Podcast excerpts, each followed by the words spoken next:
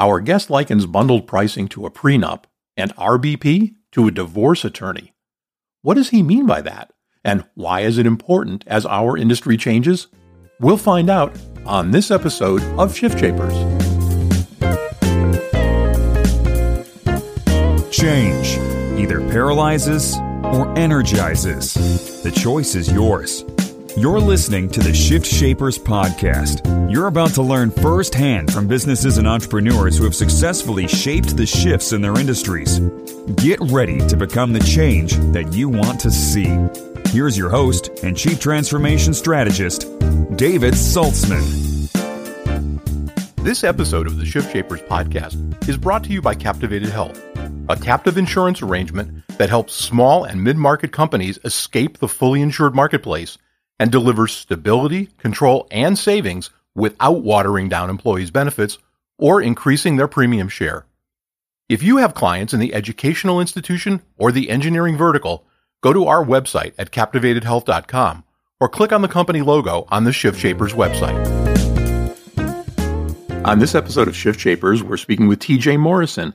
TJ is president at Benefit Design Specialists and some interesting perspectives on the markets and where we're going. With that, welcome, TJ. Thanks, David. So, you're a second generation agency owner. What did Gen 1 look like, and how did it get you to where you guys are today? Yeah, so great question. Very interesting. Actually, you know, my, my father got out of college and worked for a family friend in their junkyard business for about two years. And my mother finally begged him one day to go to a life insurance seminar and twisted his arm a little bit to get him there, but got him there. And that was really the start of my father getting into the insurance business and basically, you know, started out like a lot of individuals do or did in the past. It was a lot of the individual life financial advising, which grew into 401k business. And then obviously took steps over into the group world throughout the 90s and led into a lot of the innovation that we moved forward with in the 2000s and then where we are today. So very interesting story how it came to be, but you know, nevertheless, you know, I think everybody has kind of a background as to how they fell into this industry. Well, you know, it, it is an interesting story, and it you know kind of brought us up to, to a lot of us are kind of accidental insurance people, and it certainly sounds like had your mom not prevailed on your dad to get out of the junkyard business, you might be mm-hmm. doing something else today too. But but that's kind of the interesting way that this this all happens. Everybody's got a story. And, and what's nice about the perspective of being a second generation agency is that you've kind of had the ability to look back over what your dad did and where he started, which is similar to the place that I started. And you've seen a huge shift. And especially today, there's a lot of interest in partially self funded plans. And I, I, know that's something that you're keen on, but I, I also know that you believe that they need to be done differently than they have been in the past. How so? Yeah. So, you know, as I kind of mentioned or alluded to in answering the first question there, you know, I've said that we've always favored on the side of innovation here. And a lot of that, you know, was birthed out of kind of my father's mindset in the business that, you know, you're either the first person to do something the best or you're different in the industry.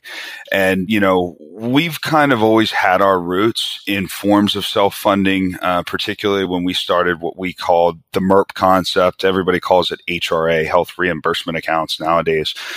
And basically, that was self funding fully insured deductibles. And from 2002 to 2008, that grew our business tremendously. But obviously, in 2008, you had the conversations with healthcare reform on the horizon, which, you know, later came to fruition in 2010. And you know, in those conversations as a business, we said, okay, what are we going to do next to fit that mantra? First, best, or different. And that's really where we sat down and said, if we're going to have a path in the future, if we're going to provide value to our customers and, and future customers, we need to be able to do self funding, but do it way different than everybody else. And, you know, what I mean by that is back, you know, even if you go back to 2008, 2009, the version of self funding really was go to a BUCA carrier, purchase their ASO, purchase their stop loss a lot of times. And that was supposedly a self funded plan, but nobody was questioning any fiduciary oversight, drug carve out, where's all this money at that, you know, employers are missing out on. So, when we sat down at that time, it was let's rip a health plan apart and put it back together with the best in class vendors. And that took us about three years to do. Shockingly, in the industry, it's it's very difficult to find people that are honest and trustworthy. So, you know, all that work transpired into us eventually launching a product. It was about 2012 going into 2013 that we trademarked as Transparent Health. And really what that was, David, was it was a it was that whole idea of ripping a health plan apart and putting it back together with the best in class vendors, built on a chassis of independent administrator, greater claims oversight, you know, fiduciary obligation to kind of look over and guard the employer's money on claims expenses, using data analytics to drive real results and actionable steps for plan design change, drug carve out with having a pharmacist actually have oversight to monitor employee compliance of medications, to, to find alternative options for highly utilized high cost drugs.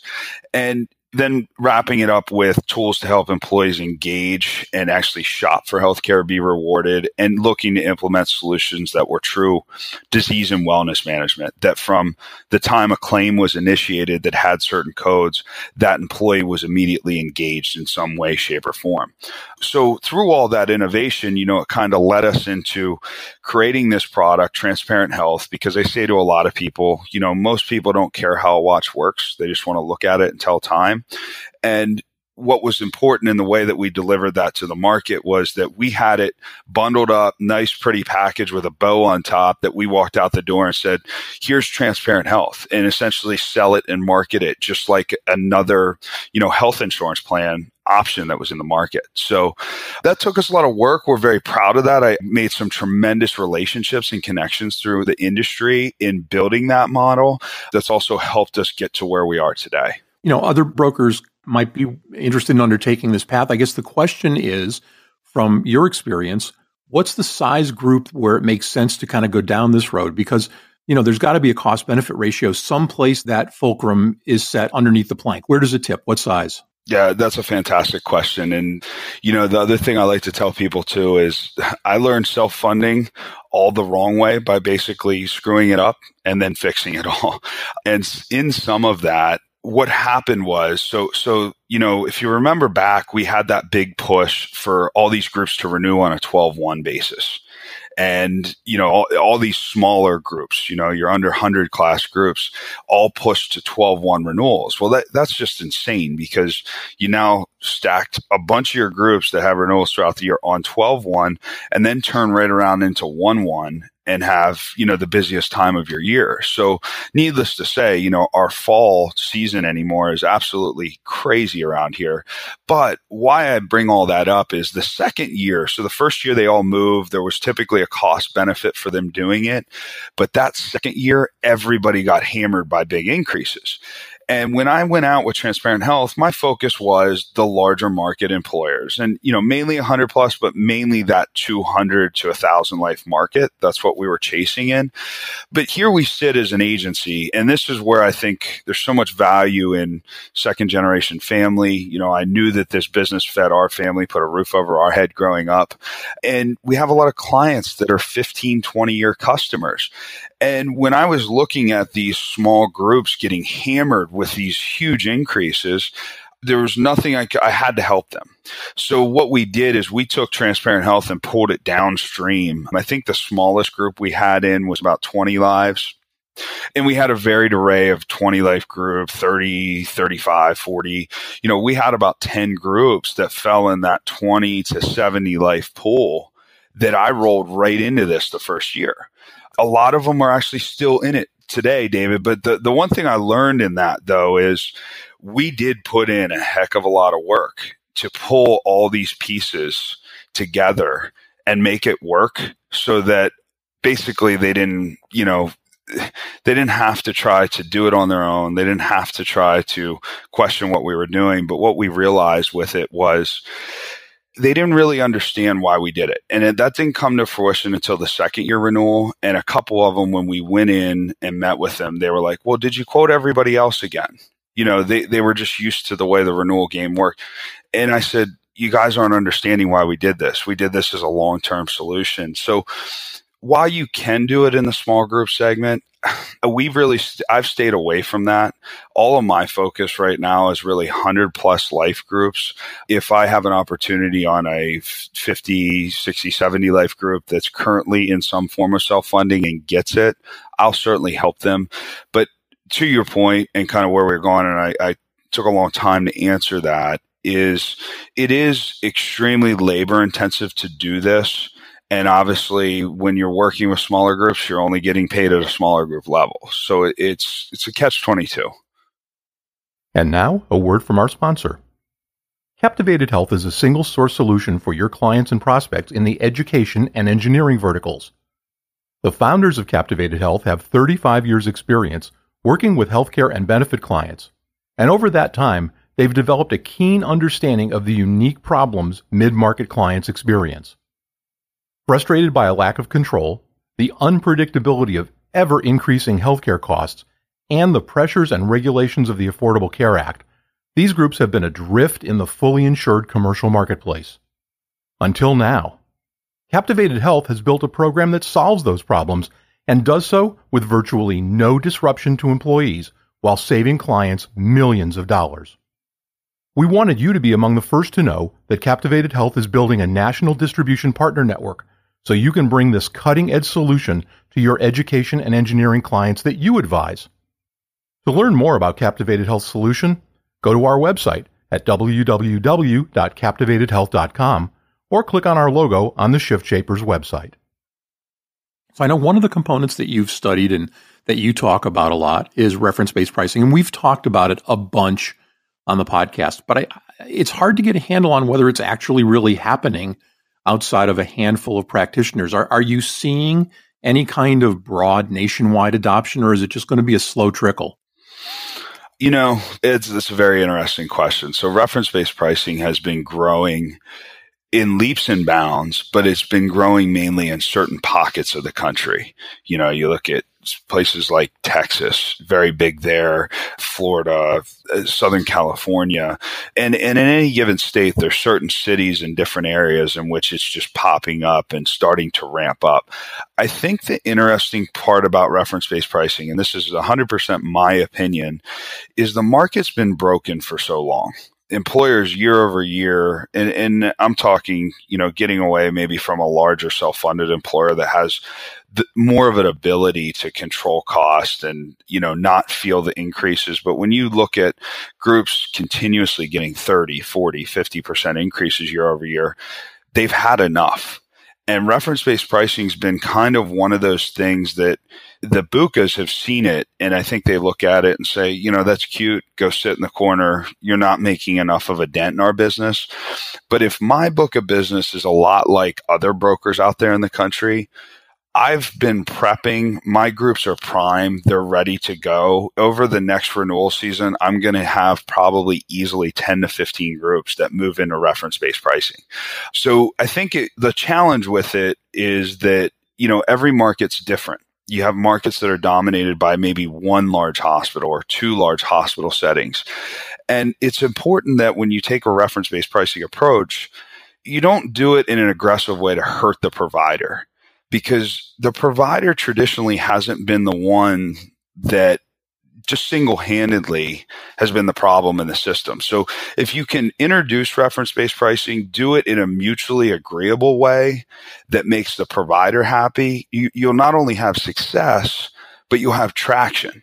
And the more traction you get, because frankly, I have a, I have a lot of the big employers right now that are sitting back and just kind of waiting. They want to see how this is going to play out. But it's, you know, the next five years, I believe that a large majority of employers are going to be in some form of a reference based pricing solution.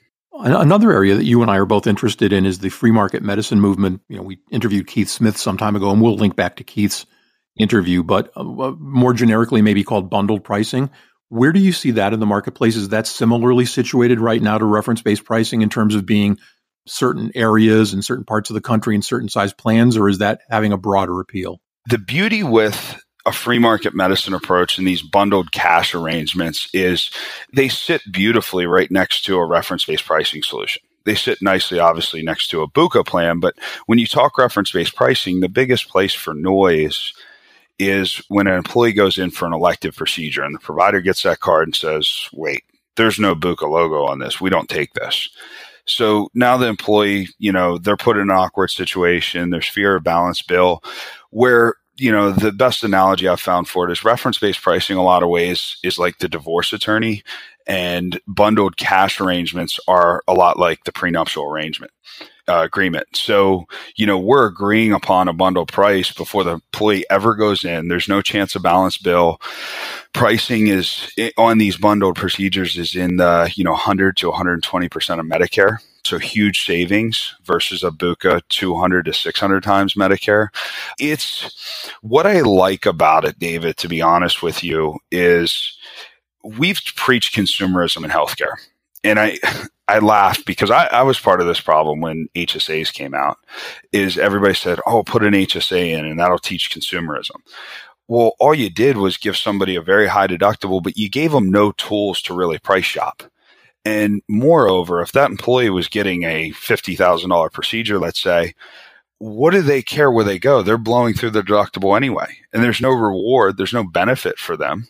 So what I like about the environment that we've, you know, all been working to create in that bundled arena is we've created a way that there's 100% transparency in pricing and an avenue to basically say, look, Mr. and Mrs. Employee, if you just engage and you end up having a procedure done through a provider that participates, you get your deductible waived and you stand the chance of a financial bonus, taxable cash bonus. So I I really see, you know, both things are going to take off tremendously into the future. The bundle cash arrangements and the free market medicine approach is a very easy, non-invasive approach that I think people will adopt quicker than RBP just because it's it's a simple voluntary program. Look, we're here. If you call us, you get the reward. If you don't call us, you don't get anything, but your health plan didn't change and you still have the network and everything you're comfortable with. Do you drive that by changing SPDs so that employees have a clinician they have to go to for a kind of second opinion that helps remind them that they've got this benefit available to them when they're looking for a non-emergent procedure or you, is education enough? Yeah, so it's a combination of a few things. So from a legal aspect, you these are ERISA benefits, so you have to have them labeled in some form of a plan document. So the easiest way to do that is to create a simple amendment to the SPD that outlines this, you know, whatever program it may be that's providing the bundle cash arrangement, and you classify it as an out of network benefit with no cost. So from a legal standpoint, that's how you kind of cover those grounds, but from an engagement standpoint, it's amazing. People are numb to a lot of things nowadays. You know, we obviously live in a fast society. Everything's on our phone, instantaneous. But when something's new or a process is new, especially in healthcare, because a lot of people have put their head in the sand and said, you know, I don't know it. I don't understand it. You know, the latest statistics been 14% literacy rate in healthcare across our entire country. So while we're excited, we know the value of these programs. The employers are excited. It's important to keep that employee engagement. And, you know, I can tell you just from our personal experience here, in a lot of ways, we've become a marketing firm that we didn't intend to be because we're constantly trying to market and educate the employees. And what we do see, and, and I think everybody out there that's doing this sees that is, after about a year of hard marketing and hard push, getting the message out, call XYZ service if you need anything elective, that becomes second nature to the employee by year two and three. Do you find that after that first year you you accumulate success stories? Do those help if they're disseminated? Do those help motivate employees that are maybe newer that haven't had the, uh, the opportunity to have a non-emergent surgery? Yeah, they do. And, and, you know, it really helps. We have a couple clients, they do, you know, their monthly newsletter, monthly emails out to employees and, and everybody's very open to sharing stories and they'll put that information out to their population and then help feed the water cooler effect throughout the organization.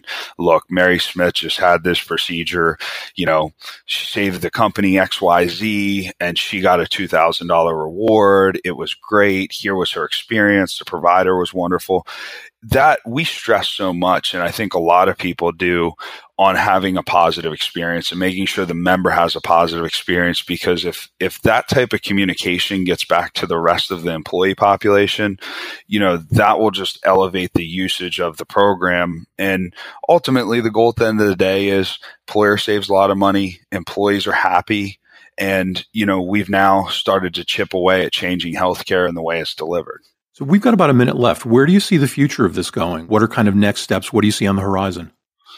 Yeah. So, you know, in, in my opinion, David, across the board, I, I say to people all the time, you know, because they roll their eyes sometimes when you're in healthcare, but I say to people all the time, the next 5, 10, 15 years of healthcare are going to be absolutely the most exciting because, you know, what healthcare reform did is I think we can all agree on some levels that it didn't really control costs very well.